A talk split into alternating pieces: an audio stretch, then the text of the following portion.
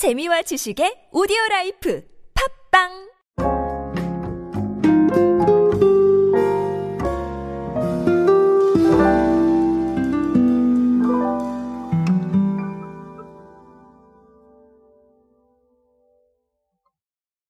식생활 문화는 우리의 트렌드를 알 수 있는 아주 중요한 지표 중 하나이기도 하죠. 그래서 아무래도 식품업계, 뭐 유통업계 이런 통계들을 많이 보게 됩니다.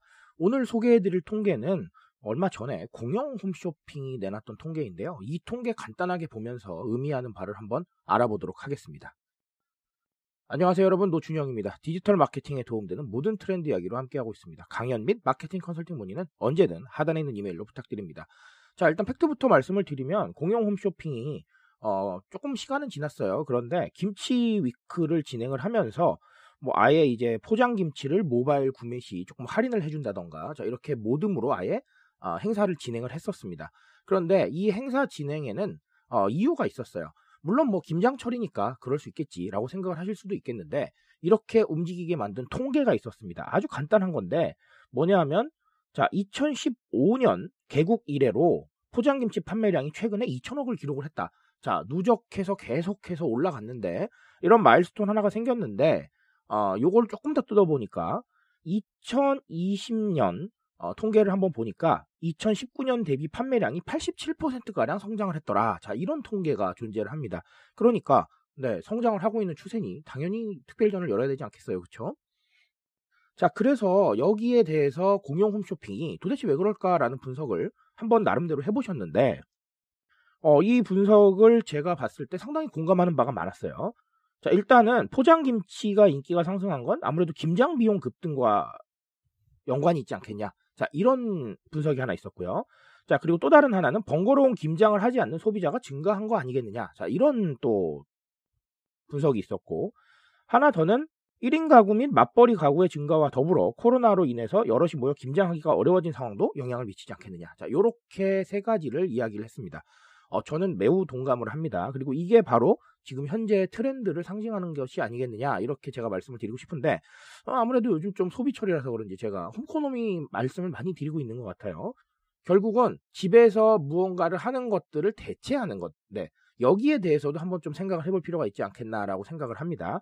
그럼 기존에 제가 말씀드렸던 홈코노미 하나가 추가가 되는 거죠. 결국은 홈코노미는 돈을 쓰고 벌고, 자, 이런 행위들도 되지만 어떤 걸 대체하는 행위들도 포함이 되겠다라는 겁니다. 예를 들면 가사 노동을 줄이기 위해서 네 식기세척기 뭐 아니면 가사 노동을 줄여주는 서비스를 이용하는 것. 자, 이것도 홈코노미의 한 방법일 거고요. 왜냐하면 일단은 집에서 이루어지는 경제 활동이잖아요. 자, 마찬가지로 어, 포장김치도 어, 김장이라고 하는 집에서 이루어지는 행위를 대신했기 때문에 어, 충분히 홈코노미의 방향성으로 볼 수가 있겠죠. 자, 이런 식으로 보면 우리가 생각보다 무언가를 대체하기 위해서 돈을 쓰고 있는 일들이 굉장히 많다는 걸 알 수 있으실 겁니다.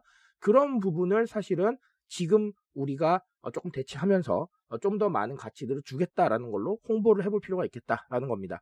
그래서 저는 홈코노미는 항상 고민하는 트렌드라고 생각을 해요. 무엇이 부족한지, 무엇을 대체할 수 있을지. 자, 이런 부분들에 대해서 고민을 하고 그게 우리라면 지금이 홍보 적기라는 거예요. 그쵸? 자, 그래서 그런 부분을 한번 좀 신경을 써보셨으면 좋겠고요. 자, 또 다른 하나는 정말 불변의 진리입니다. 편리미엄이에요.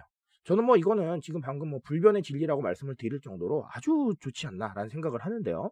뭐랄까요? 여러 가지 어떤 상황들이 맞물리고 있습니다. 사실 1인 가구가 증가하고 있다는 거, 네, 이 김장을 이렇게 속된 말로 판을 깔고 하는, 네, 이거는 좀 어려울 수 있겠다.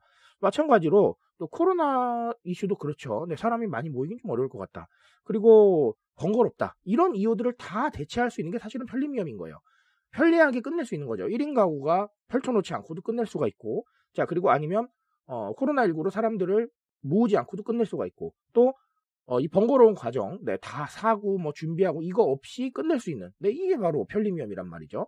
물론, 각자의 입맛이 있으시기 때문에 또 그 입맛에 따른 선택도 존재하겠지만, 자, 결국은 그런 번거로운 고민들을 한 번에 해결해 줄 수 있는 게 편리미엄의 가치라는 거예요.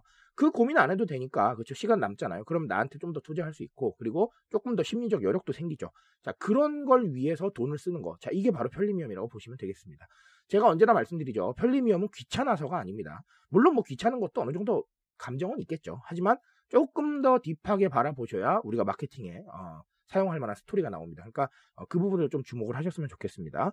오늘 단순한 통계였지만 좀 발견할 게 쉽지 않았나 이렇게 생각을 하고 있는데 어, 여러분도 저만큼 많은 걸 발견하셔서 또 새로운 행복 아, 한번 만들어 보시는 계기가 되었으면 좋겠습니다. 오늘 이야기는 여기까지만 드리도록 하겠습니다. 트렌드에 대한 이야기는 제가 책임지고 있습니다. 그 책임감에서 열심히 뛰고 있으니까요. 공감해 주신다면 언제나 뜨거운 지식으로 보답드리겠습니다. 오늘도 인싸 되세요, 여러분. 감사합니다.